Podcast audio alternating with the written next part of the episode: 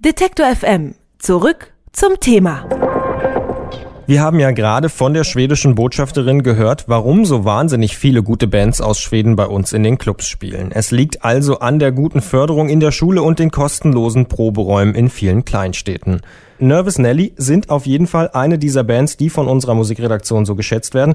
Und wo kommen sie her? Natürlich aus Schweden. Seit Jahren spielen sie fleißig in den europäischen Clubs und haben sich auch in Deutschland schon eine eigene Fanbasis aufgebaut. Nun ist das mittlerweile dritte Album von Nervous Nelly erschienen und die Band hat gerade eine Tour als Vorband ihrer schwedischen Landsmänner von den Shoutout Louds beendet. Jetzt sind sie hier bei mir im Studio. Herzlich willkommen an Henrik, Andy, Magnus und Sebastian von Nervous Nelly. Hello. Hello. Bevor wir uns ein bisschen unterhalten, spielt ihr gleich erstmal einen Song. Um, what song is it? This is uh, Long as Can Be. Nervous Nelly. Three, one, two, three.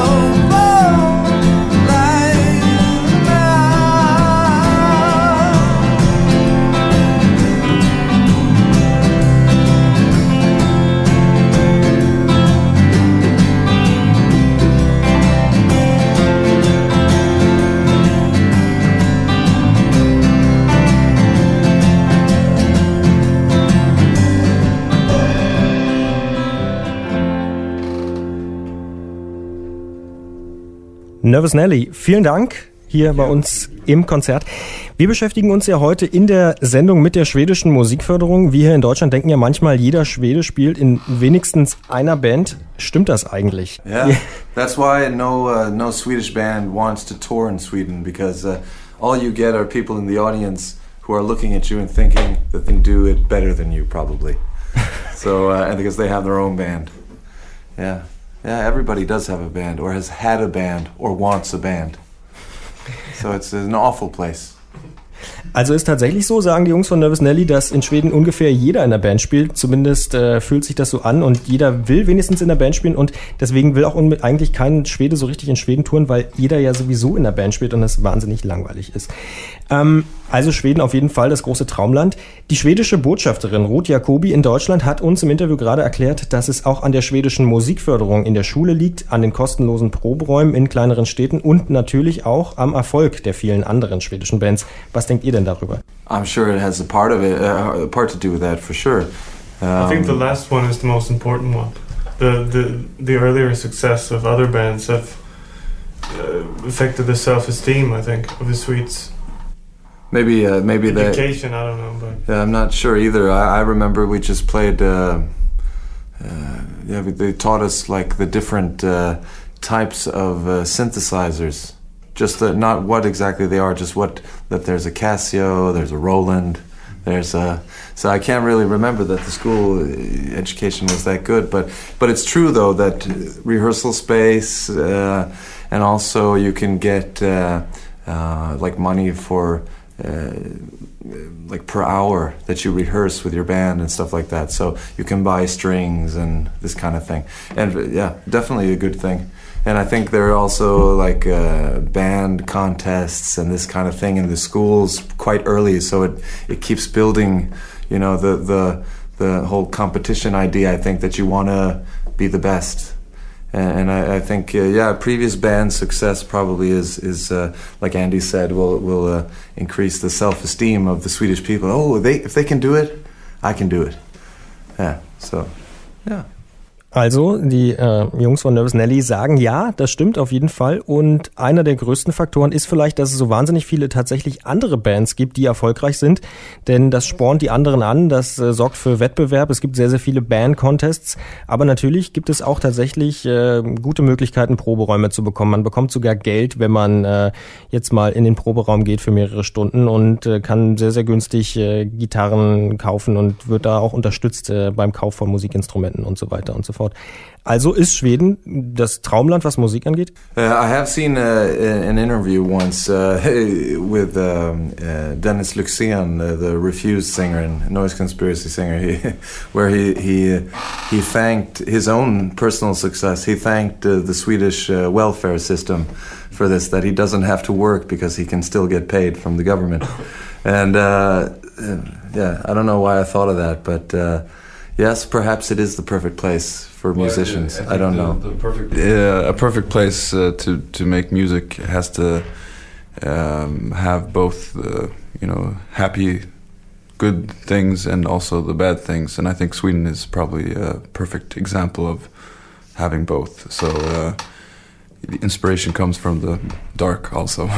also, Nervous Nelly sagen, ja, das ist auf jeden Fall richtig. Auch der Refused oder International Noise Conspiracy Sänger hat gesagt, ja, das ist auch ganz gut, dass man äh, in Schweden eben auch staatlich unterstützt wird. Das heißt, selbst wenn die Musik nicht funktionieren würde, könnte man noch im Wohlfahrtsstaat leben und trotzdem Musik machen. Und sie sagen aber auch, na ja, Schweden hat natürlich wahnsinnig viele gute Sachen, aber es gibt eben auch negative Sachen und die sind wenigstens genauso wichtig für die guten Bands wie die positiven Sachen.